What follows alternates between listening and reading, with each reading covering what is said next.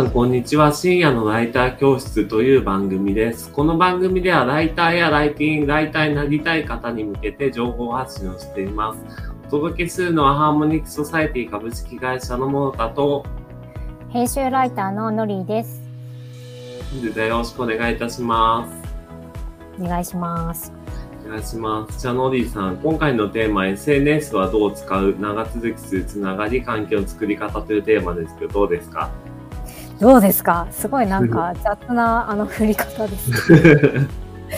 どうですか？いやなんか私これあのすごいあのなんて言うんだろう。もう苦手なんですよね正直なところで SNS, SNS が、はい、僕もどちらかというと苦手なんでまあ、苦手な2人が SNS の活用について語るっていう回になりますね、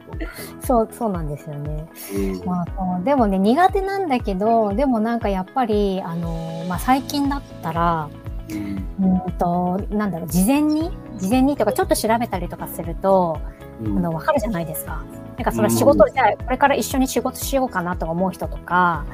まあ、自分のが、例えばなんだろうな、まあ、そう仕事のパートナーの話もあるしなんか取材対象者のことについて知りたいとか、まあ、逆もあるかもしれないんですけどなんかそういう時になんか SNS 全くやってないとそもそも発見されないとか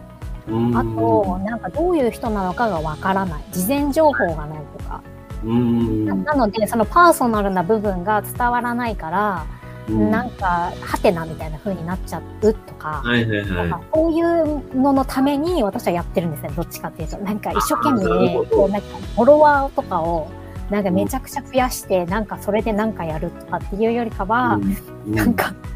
そういう感じです。ちょっとかなり受け身な感じですけど。ああ、パートナーな部分とかを発信したり、あの、貯めておいて閲覧してもらうための、まあ、ツールみたいな感じですね。うん、そうですね。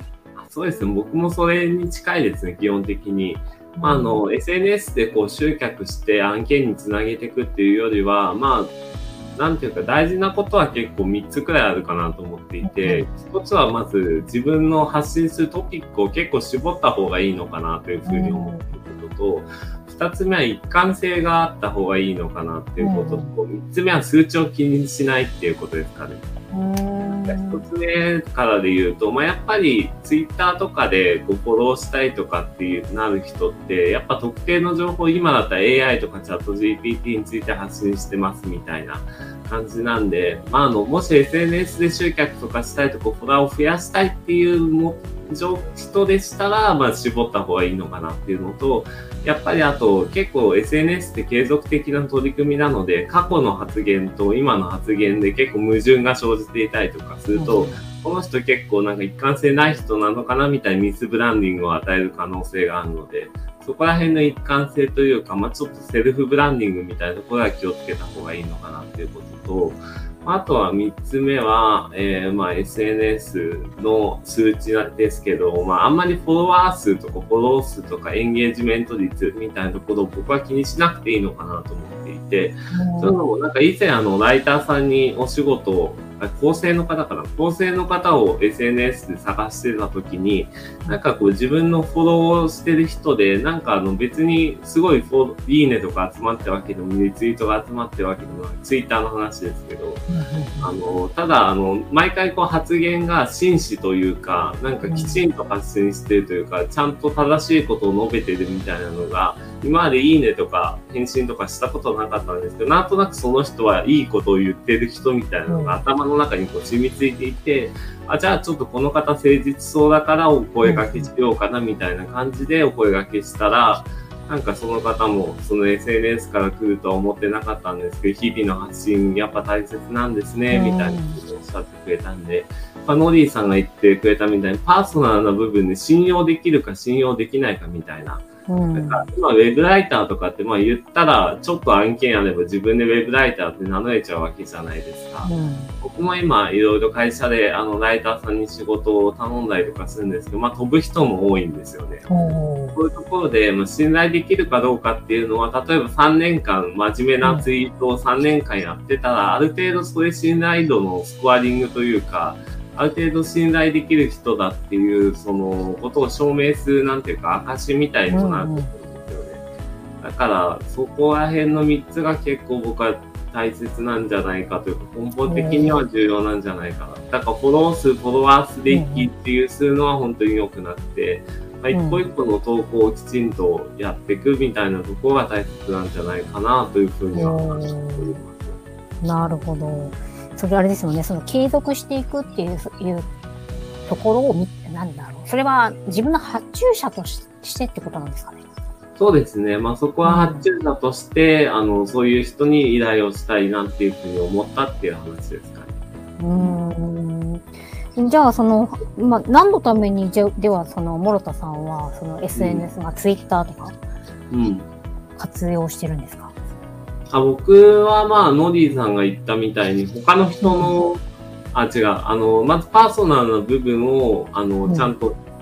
発信するためのツールとして、あの、いろんなチャンネルがあった方がいいかなというふうに思ってるので、なので、一通り SNS のアカウントは全部持ってると思います。全然アクティブに発信してるかって言ったらそうじゃなくて、あと結構情報源とかで、あの、ツイッターの情報を調べたい時とかってアカウントがないと見えなかったりするじゃないですか。確かに。そういうのも含めてアカウントは持ってるけど、全然そのフォロワーを増やしたいとか、フォローを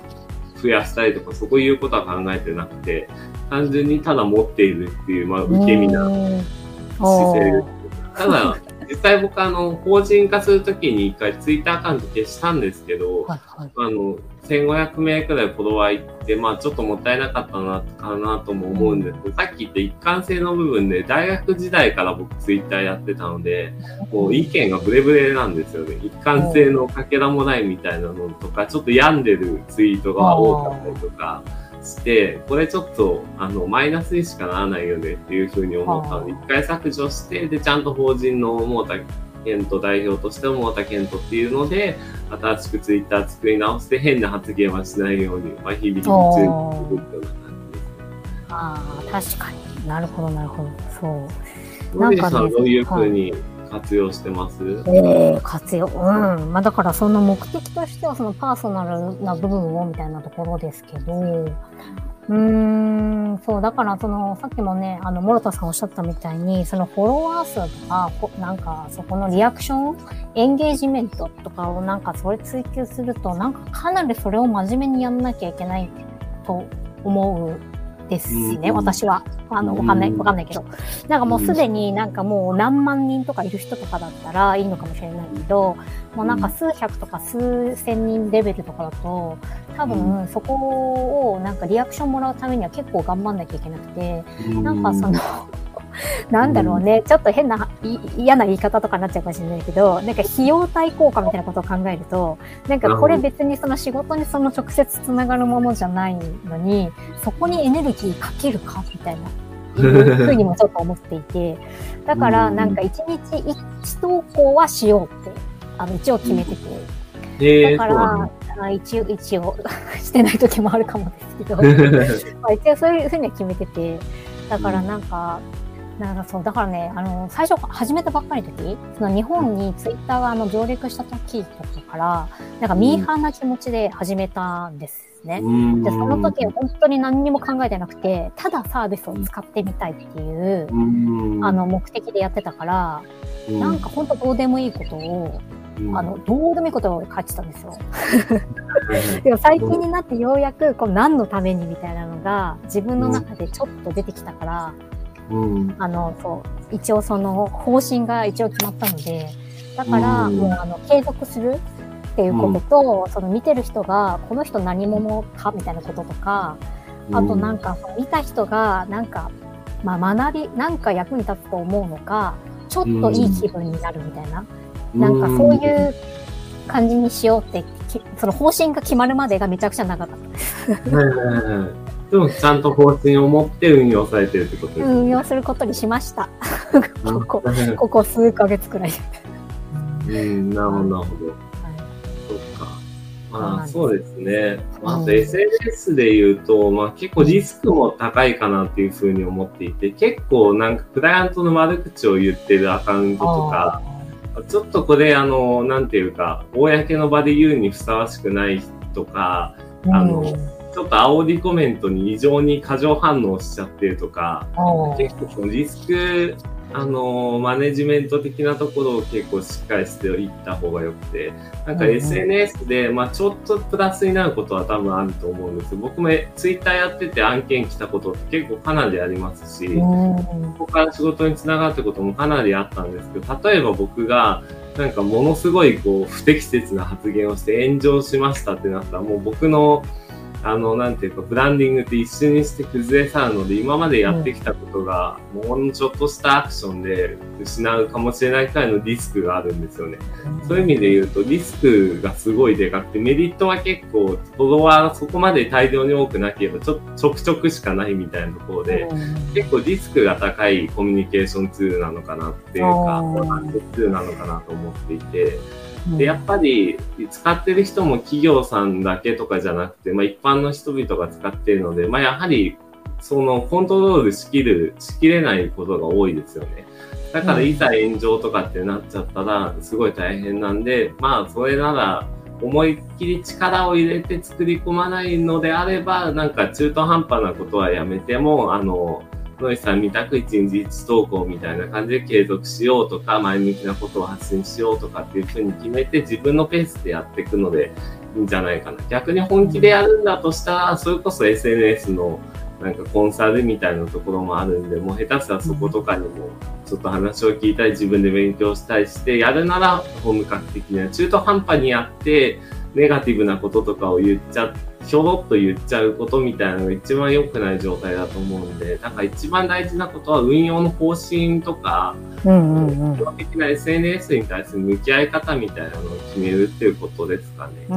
ん、うんそんな気がしますね。うん。なんかちなみに今ツイッターとかメインでなんとなく頭の中で話してましたけど、なんか他の SNS 別特徴みたいな感じで言うと、Facebook に関して言うと、もう結構これビジネスツールとしてあの使ってるようなイメージですよね。やっぱちょっと上の方と、うん、上の世代の方と交流するとすぐ Facebook で申請とか来て、あ、やっぱ上の世代の方は Facebook 使ってるんだろうなとか思いつつ、若者はもう全然使ってなかったりだとかするっていうようなツールで、うん、電話帳みたいな感じですよね、うんうん。過去に付き合ってきた人々の、まあ、つながっておくみたいな感じで、うんうんうんで、まあ、ツイッターに関して言えば、最近、まあ、イーロン・マスクとかが就任していろいろ方針変わったり、有料化したり、なんかツイート閲覧制限とかがあってもやばいみたいなこと言われてますけど。まあ、でもやっぱり日本人はツイッターが結構大好きなんで、まあ、影響力っていうとか拡散拡散力っていう意味で言うと、やっぱツイッターすごいいいのかなと思います。インスタとかどうですか？どうですか？インスタ、はあ、インスタもね、あのー最近になって、うん、アカウント復活？復活させたんですけど。あ、そうなんです、ね、そう、そうなんです。あの、以前はなんかこう、映えとかが流行ってた時期に、なんか美味しそうな食べ物の写真とかを、なんかひたすらこう自分で作った食べ物を、うん、まあベーグルとかを、とか焼き菓子とかを撮ってたんですね。うん、でも、なんか、あのもうなんか疲れちゃって、それを、あの、なんか定期的にやることに。で、ずっとアカウントだけ持ってて死んでるみたいな感じだったんですけど、最近になって、あ、やっぱりちょっとでも、インスタで、あ、そうそうそう、やっぱ SNS の、その住んでる人って違うと思うんですよね。うん、あそうですね。SNS ごとに。それで、なんか多分、多分ですけど、そのツイッターとか使ってる方って、まあもともとその文字とかテキストに対しての、まあ、感度というか、そういうのが、あの、高い方で、インスタはなんか割と、なんだ、やっぱこう、動画なのか、画像なのか、それでこう、なんかこう、世界観作るみたいな感じじゃないですか。まあ、文字量最近増えてきたとはいえ。で、なんか、なんかそのツイッターはなんか結構役に立つこととかを、あの、なんか、それをこう出してる必要性あって、インスタも確かにそういうアカウントもいっぱいあるんだけど、うん、でもちょっと違うのかなって、なんかちょっと見てて思ってて、なんか本当にその作りたい世界観とか、うん、なん、なんていうんですかね、自分のやっぱりこう、キラキラした日常とか、なんかこう一つの作りたい世界観を、あの、画像とか、え、動画で作ってるな、みたいな。もう本当にそこのちょっとどっちかっていうと、ちょっと閉ざされた感じっていうか、なんかそこで、そこで作ってるみたいな。作りたい世界観を。うん、うん、だからなんか割となんかこう地域地域性とか、うん、なんて言うんだろうな。うんそう地域性とかなんかコミュニティ化とかはもしかしたらしやすいのかなとかなんかこう見ながらちょっと思ってますね。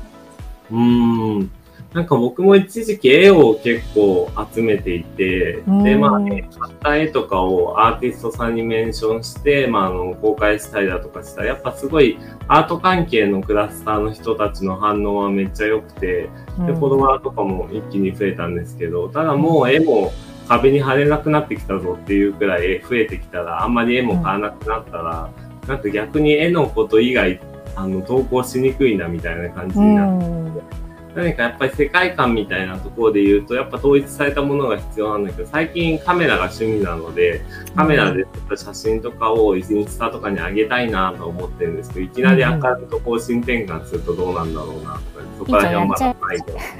やっちゃえばいいじゃないですか。そうなんですよね。まあ、うん、もう別に誰が見てるってわけでもないんで、もう自分でやりたいように最終的にやればいいと思うんですけど、やっぱインスタとかは、うんなんていうか、そうですね、似た思考の人たちが結構感覚的にこう、ワイワイやるっていう感じがしますね。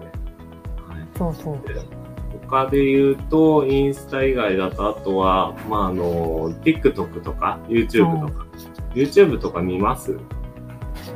うん、たまに。あの、なん、なんだろう、あの、知らないことをサクッと知りたい時とかに、見る感じですね、私は。なるほど、なるほど。はい、僕 YouTube の配信とかもやってるんですけど、なんか全然あのチャンネル登録者数とか閲覧数とかも本当に全然ないんですけど、ただそこでチャット GPT について熱く語ってたらチャット GPT のセミナー講師の仕事が来たんで、一応なんか見てる人は見てるんだなっていう、そう感じがなくても、なんか何かしら YouTube 見ましたとかっていう人がいたりとか、なんか全然数値となんかあんまりリンクして、だからすっごいチャンネル登録者数とかいる人ってすっごいなんかコメント来てるのかなとか思いつつ、YouTube に関して言うと、まあショートとか、最近インスタもリールとか、まあショート動画多いですけど、今まではやっぱ編集のコストがかかりすぎてて、なかなかこう続けるのが難しいって本業がであったんですけど、まあ、そういったショート動画みたいなところで、まあ、手軽に投稿できるっていうことで、まあ、いろんな活用シーンがあるんだろうなとは。ただ、やっぱショート動画ネイティブではないので、正解がいまいちわからんみたいなところは、うん。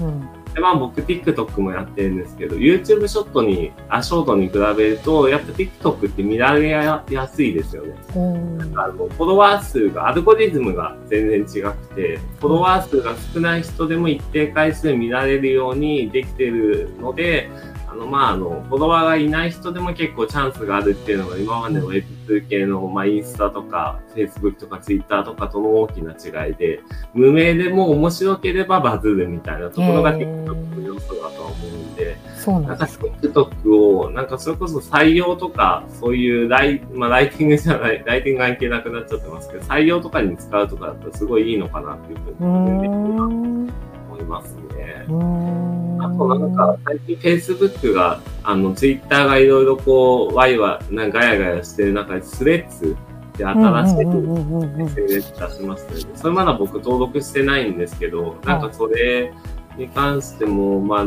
どうなんでしょうね。まあ一応インスタ、Facebook 成功してるから、スレッズもどこまで伸びるかわかんないですけど、まあここら辺はちょっと様子見ながら、でもなんかアカウントで、アカウントは作っておいてもいいのかなと。うんうん。うん。そう。登録はしたけど、何にも、何にも投稿してないです。まだ言ってまあそんな感じですよね。なんかアカウント名とかもね、あの自分の名前とか先に捉えちゃったりとかするんで、なんか先にと新しいのが出てきたらとりあえずアカウント作るみたいな姿勢はいいのかなっていうふうに思いますね。ああ。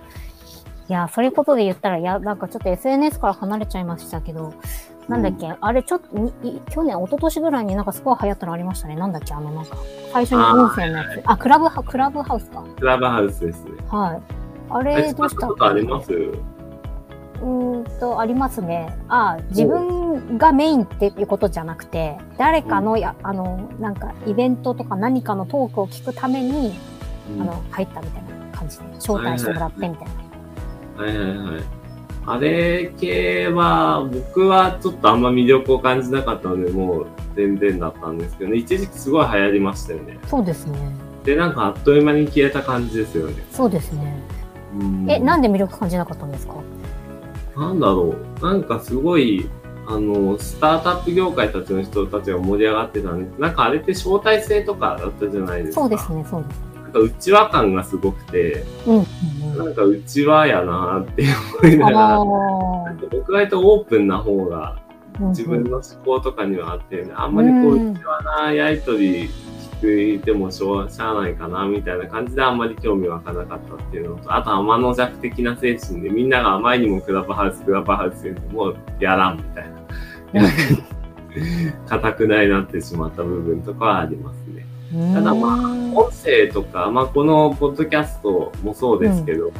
あの、Spotify とか、まあ、あの、Apple のとか、いろいろありますけど、まあ、音声は結構なんていうか、ながら作業ができるんで、うんうん、なんかいいかなっていうふうに思っていて、うん、で結構なんかニッチな内容とか喋ってる人がいたりとか、なんかラジオ、うん、昔のラジオ感がありますよね。まあ、同じような当然なんですけど。だから、まあ、こう、そういうポッドキャストだから今、ノディさんと二人でやってるんで、うんうん、ここら辺はまあ活用してるって言っても、うん、過言ではないのかなとは思いますね。なんかその、ちょっと興味あるあるなと思ったのが今のお話を聞いていて、その SNS のじゃあ自分がその何をやるか、うん、何をその参入するかみたいなそこのなんか基準ってなんかどこにあるんですか、諸田さんの場合。そうですね。まあでも、そのオーディエンスですかね。そこに住んでる人みたいな感じですよね。あの、要は使ってるユーザーの層みたいなとこで、なんか Facebook だったらもう本当に40代、50代とかの方が多くて、なんか、うん、ちょっと居心地悪いなみたいな。なんか結構そういうのってありますね。お店とか入るときも、まあそのお店のメニューとか出してくる料理とかいろいろあるんですけど、そこにいるお客さんの属性みたいな。例えば僕、マックのハンバーガーめっちゃ好きですけど、マックのいる人たちはすごいこうガヤガヤしてるので、なかなかこう、買おうっていう風にはならないみたいなところで、そのマックのサービスとは直接関係なくても、あの、その使っているお客さんだとか移動人の属性みたいなところで結構判断するところはありますね。かインスタこういう人多いんだとか、ツイッターこういう人とか、こういう反応が伸びるんだとか、なんかそういうのを見て、自分に合ってるかどうかっていうところで入るかどうか決める必要がある。まあ、ひとまず、うん、うん、そうですね。そうひとまずは、なんか、多分アカウントは作るんですよ。ひとまず、まあみんななんかやってみる。ちょっとだけ。でも、あの、ちょっと本質、本質的に、その私の、まあ多分性格的な問題もあると思うんですけど、なんなんだまあさっきね、あの、諸田さん、内輪の人、内輪ネタはあんまり好きじゃないって、まあおっしゃってたけど、その、なんだその話の内容としては私も、あの、そう、そうで、この人としか通用しない話、例えば、なんかわざわざなぜ公共の場で他の人が見てる場所であの、なんか地元のネタをずっとする必要性があるのか、みたいなこととか、なんかそういう過去の大学、大学とか高校とかのそういう昔のなんか、昔の話とかね、そういう話ってすごいそこってな、ニッチすぎるから、そういう話を公の場でする必要性あるんだろうかみたいなことはすごい私考えるんですだけど、一方で、じゃあ、その自分が興味を持つか持たないか問題とかで言ったら、やっぱりし、なんだろうな、なんか自分が興味持ってる人の情報は興味があるんだけど、あの、なんか今日、なんだ、知らない人の情報を漫然と、あの、他人の日常とかを漫然とその見る、あの、趣味があんまりないというか、そういうのがあって、うん、だから、なんかね、そう。取材対象、うん。なんかそこら辺で、まあ、あの、今やっぱコミュニケーションがオンライン化してますけど、うん、そういったところでの人間関係みたいな話にもつながりますよね。うん、ね、どういうふうに関係作っていくかとか、うんなんか最終的にオンラインで仲良くなったらオフラインへの関係移行するのか、それともオフラインからなんかオンラインに移行して、まあなんか一度会ってるからこの人こういう人って分かってるから、なんかオンライン上でも快適にあの交流できるとか、そもそもこのオンライン化オンライン化するコミュニケーションの中で、まあ、どういうふうにいい人間関係、自分の人生にとってまあポジティブなあの人間関係を作っていけるのかっていうような話をしてみたいですよね。うん、そうなんです。うん。なんかそれに関して一言ありそうですけど。いや、あのね、そう、でもね、私最近思ったんですけど、いや、最近っていうか、うん、なんかそう、地方に住んでると、まあ、圧倒的に人口が、うん、人口密度が低いから、だからそのリアルな人との関係づくりって結構、なんだろう、あの、難しいと思うんですよ。ちょっとなんかコンビニ行くような感覚で人と会うことは難しいから。移動、車で20キロ、30キロ移動するみたいなことが日常だから、ちょっとどうしてもやっぱりこうオンラインを活用しないとなかなか人とつながることができにくい。ですよ。でも、じゃあ、オンラインで、それはそのリアルの人間関係の代替になるかっていうと、それはないだろうとも思っていて、だからすごいなんかそこら辺今なんかこう模索してるところなんですけど、なんか面白そうな人とか、なんか価値観合いそうな人みたいなのは、まあ多分ネットで先に見つけるんだけど、うん、その後やっぱり実際会ってみないとわかんないよねとも思っていて、はいはいはいはい。実際気になる人とかいたら会いに行ってな喋ってみてああやっぱりこの人と関係続けていきたいなみたいな感じだったら、うん、まあさらになんかもうちょっと接点増やすみたいな感じ。とかで、うん、だから両方使うのかなみたいな。ハイブリッドみたいな感じ。そうそうそうそう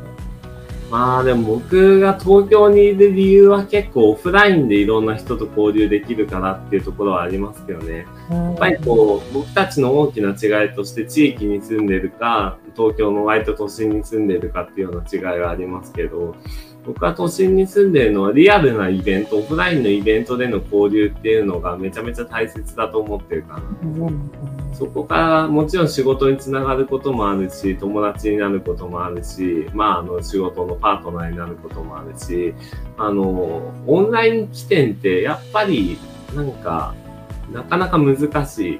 実際に、あの SNS とかで交流して仲を深めていくっていうのはなんかやっぱ難しいなっていうふうに僕は思って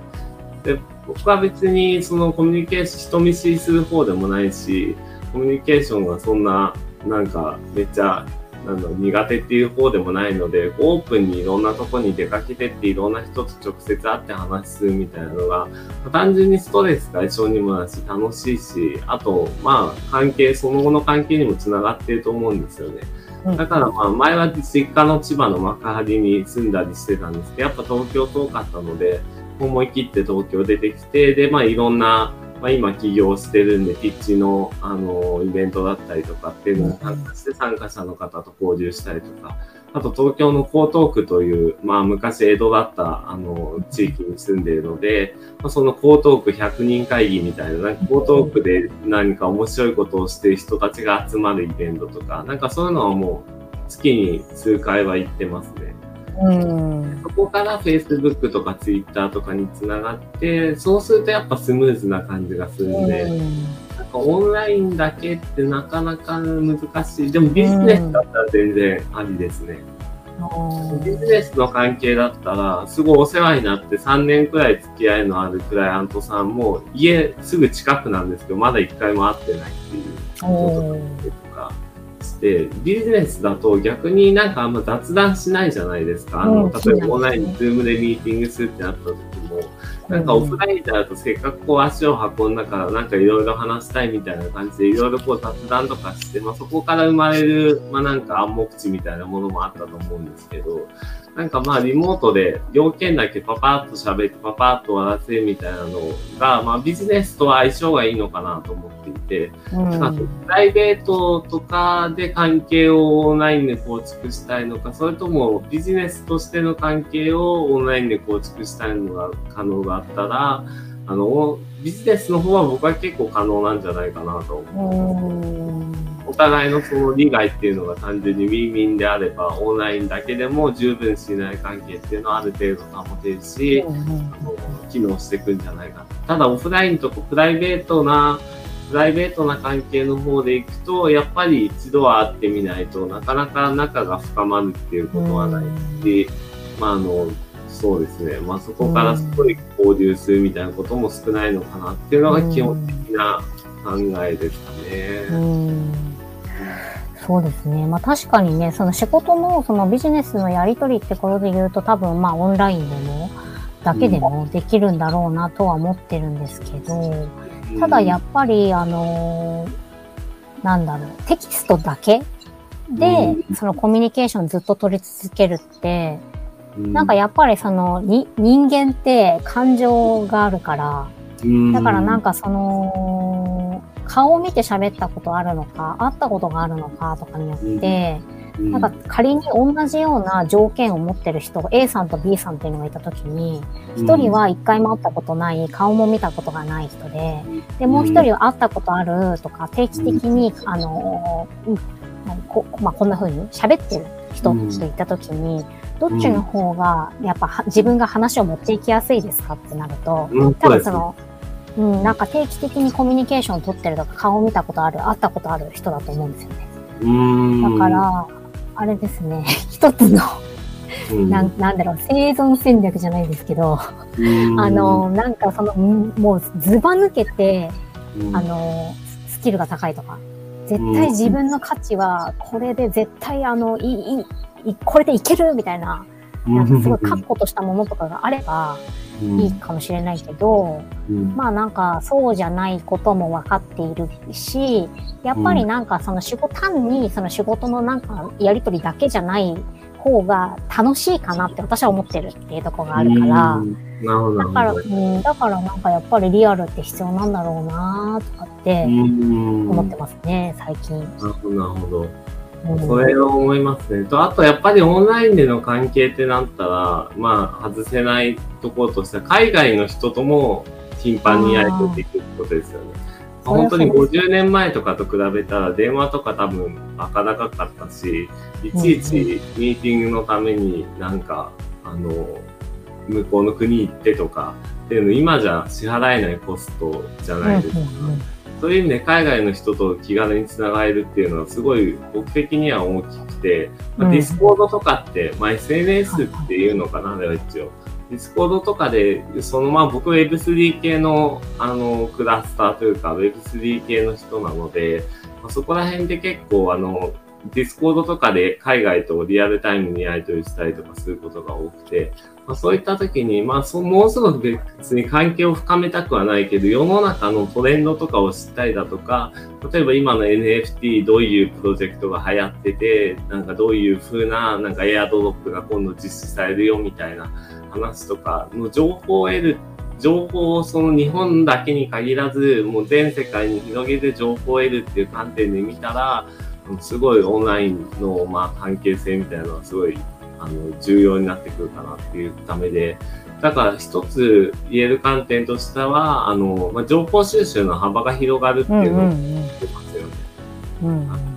だから単純に交流するとか環境を深めるっていうんじゃなくて、情報を得るために SNS を使うとか、うんうんうん、そういうふうな考え方もあるんじゃないかなって今話しながらちょっと思います。そうですね。そうそう。だからなんかそのコミュニケーションの、その、えー、なんて言うんだっけ、コストっていうんですかね。そこがやっぱり低いじゃないですか、オンラインは。そうですね。うん。だから、その自分のなんかこう、なんだろう、まあ、発信みたいなことするのか、まあ、逆に情報を取るにしても、それは多分オンラインの方がしやすいから、うん、なんかを始めるためにの参入障壁みたいなことは多分オンラインが簡単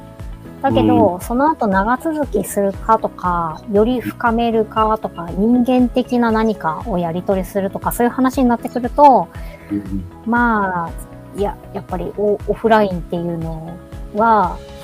なくならないとか、やっぱそこに価値があるんだろうな、みたいなことをね、思、思い始めました。あそうですよね。本当にコロナが始まって、はい、みんなズーム飲みとか結局してましたけど、うん、あの、ズーム飲みってすぐなくなったじゃないですか。やっぱりお二人じゃないといまいち盛り上がらないし、なんか気まずいよねみたいな感じで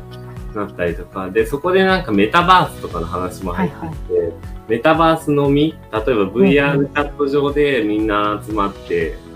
やり取りするとか、なんか寝る時間もずっとメタバースつないでて、一緒にみんなで同じ部屋で寝るみたいな、VR 上でみたいな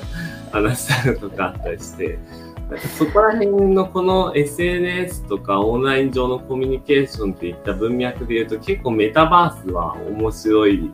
あの、なんていうか、ネタなんじゃないかなっていうふうに思っていて、やっぱり圧倒的にリアル感というか臨場感があるんですよね。なんか僕も VR チャットでミーティング友達としたりとかしましたけど、やっぱりもう直接会ってるような感じ、普通に話せるんで、ただやっぱり今だといろいろこう UX が良くないから、メタクエスト重すぎるとか、他の人から見た時に見栄えが悪すぎるとか、邪魔とか、いろんな問題ありますけど、なんかメタバースが本当に Google グラス Google グラスよね。普通のメガネみたいな感じで、はいはい、あの、本当に参加できるよっていうような感じになったら、結構その、メタバースによって人間関係のあり方っていうのも大きく変革する余地っていうのはあるんじゃないかなとは思ってます。ただ、メタバースは、が割とこう、なんていうか一般の人に降りてくるのはもうちょい先の話だと思うので、まあ先だとは思うんですけど、ただそういうメタバースネイティブみたいな人も出てくると思うんで、うんまあ、そういったところでの、まあ、コミュニケーションのあり方っていうのはなんか面白いし、論文とかにもできそうだなっていうふうに思。確かに。うん。でもそれってなんか知らない人とやっぱ会う会う時にもそれ使えるんですかね？ああります。あります。なんか VR チャットとかで、なんとかコミュニティ、なんとかワールドみたいな感じで、あの、例えば日本人だけが、日本人と外国人が交流するワールドみたいなとこがあったら、そこにワープしてって、で、知らない人になんか自販機のジュースとかあげたりとか、ありがとうって言ったりとか、なんか、人が戻ったりとか、なんかそういうことやりますけど、ただメタバースも治安が悪かったりとかするんで、なん。かこう、すごい攻撃的なことを言ってきたりだとか、不適切な発言をしたりだとか、そういうリスク面っていうのはやっぱりあるんで、まあ、なんというか、まあ、これ社会実装されていくのは、まあ、もうちょい先かなって気はするんですけど、ただ面白いです。うん、確かに。あまあ、なんかそのね、関係性を深めるみたいなことにね、そう、だから、まあ今最近興味があるから、だから、あ、この間なんか話してて、ああ、そうなんだって思ったのが、うん、なんか自分のね、気持ちとかね、うん、気持ちとかなんかやりたいこととかを、やっぱりこう人に話すといいよみたいなことを聞いたんですよ。うん。えー、諸田さんって自分の気持ちとか、感情みたいなことを人に話します、でもめっちゃ話しますよ。ただ、ちゃんと距離感を見極めますけどね。そういうのを言って OK な人か、うん、言って OK な関係性か、あんまり言わない方がいいような関係性かっていうところは結構見ますけど、僕はガンガン自分のやりたいこととかテンション上がってもうハイになって、もうわーって喋っちゃったりとかするタイプで、結構。うん、最初は観察してるけど、あの、自分がこう乗ってきたらわーってやっちゃうっていう。そうですね。もう割とこう、お構いなしでやったりする感じではあります。ただなんか向こうがすごい喋りたそうだったりとかしたらもちろん、あの、聞き手に回るとか、そういうまあコミュニケーションの当たり前の友達みたいのがあるんですけど、うん、まあでも、そういうふうにしますかね。ロディさんはうん。そうですね。あの、うん。まあそれも多分その対、そう、対面だと割とそういうことがしやすい。顔色とか、なんかいろいろ見て。でもだから対面じゃなくなった時に、なんかそういう自分の感情について話すみたいなことって、どうすんのみたいな。っていう、いうのがあって、おー、へーって。なんか僕、それあの、ポッドキャストして理由の一つでもあって、うん、なんか音声って録画しとくのってなんか自分メモとして結構いいんじゃないかなって思ってて、なんかいろいろこう自分のログを残すことが大事って言うじゃないですか。いろんな、この時こう思ったとか、こういう判断をしたな、こういう背景があったみたいな。なんかそれ蓄積する方法をいろいろ模索していて、まあ、なんかあのメモ帳に残したりだとか、なんかツール使って残したりだとか、LINE の自分に向かってチャットを送るとか、なんかいろいろ方法を試したんですけど、一番良かったのは、もうバーッとレコーダーとかあのカメラ回して、もうバーッと喋る。でも一旦もうそれどっかにストレージに置いといて、で、ふとした時にちょっと聞き流すみたいな感じが、なんか情報の保存方法として、というか自分が思ったこと、野出さんがおっしゃったみたいな感情のこととかをと、とどめとく場所として結構いいんじゃないかなっていうふうに思っていて、とはいえオープンではあるので、あんまりこう、さらけ出せるっていうわけではないんですけど、例えば、こうやってノイさんとこう話して、まあ、いろいろ僕らも台本とかあって喋ってるわけじゃないんで、こう考えながら話してるわけですよ。なんかそこで生まれるものが、なんか音声としてこう閉じ込められて蓄積していくみたいなのって、なんか音声相性ちょうどいいかなって、やっぱ書くってなると結構かしこまっちゃったりとか、結構コストがいるし、なんか動画っていうとちょっといろいろ見出し並みとか整えたりとか、編集とかちょっとした方がいいよなとかってなっちゃう。なんか音声ってこう雑に、こう、記録して、なんか雑に保存しとけばなんかいいみたいな感じで、なんかね、自分の感情の吐き口とか思ってることの吐き口、ちょうどいいくらいの距離感のメディアなのかなっていうことはちょっと思います。うん。そうですね。うん、じゃあ、こんな感じでそろそろまとめに入りましょうか。はいそうですね。じゃあまとめに入りますか。まあ SNS どう使うってとこで言うと、まああんまり そんなテクニカルな話はしなかったんですけど、まあ基本的には、まああの自分のその SNS に対する、まああの方針みたいなのを決めて、中途半端にやるんじゃなくて、やるならしっかりやる。で、あの、まあ、しっかりやらないんだったら、方針決めて自分のルールで数値とかはそんなに気にせずに使うみたいなところがあって、あとはやっぱり、そのプラットフォーム、SN によって、あの、まあ、あの、いる人の属性とか、あの、適切なコンテンツの種類とか属性っていうのも変わってくると思うんで、そこはまあ、5に入れば5に従うみたいな感じでいいかなってことと、あとはまあ、オンライン化する、まあ、あの、人間関係っていったところで、やっぱりこう対面じゃないとないものっていうのはいっぱいあるよねっていうようなお話だとか、まあ最後ちょっとメタバースの話なんかもして、うん、まあこのポッドキャストが、まあなんか SNS はもちろん、そのまあオンライン化する人間関係の中で、まあどうしていけばいいかっていうことの、まあ一つの、まあガイドみたいになってくれれば幸いっていうような感じですかね。はい、素晴らしい。まとまりましたね。無理やりまとめたみたいな感じですけど。じゃあ、そんな感じで、今回は、えー、SNS はどう使う長い、続きするつ長い環境の作り方というテーマでお届けしました。角井さん、ありがとうございました。ありがとうございました。はい、失礼します。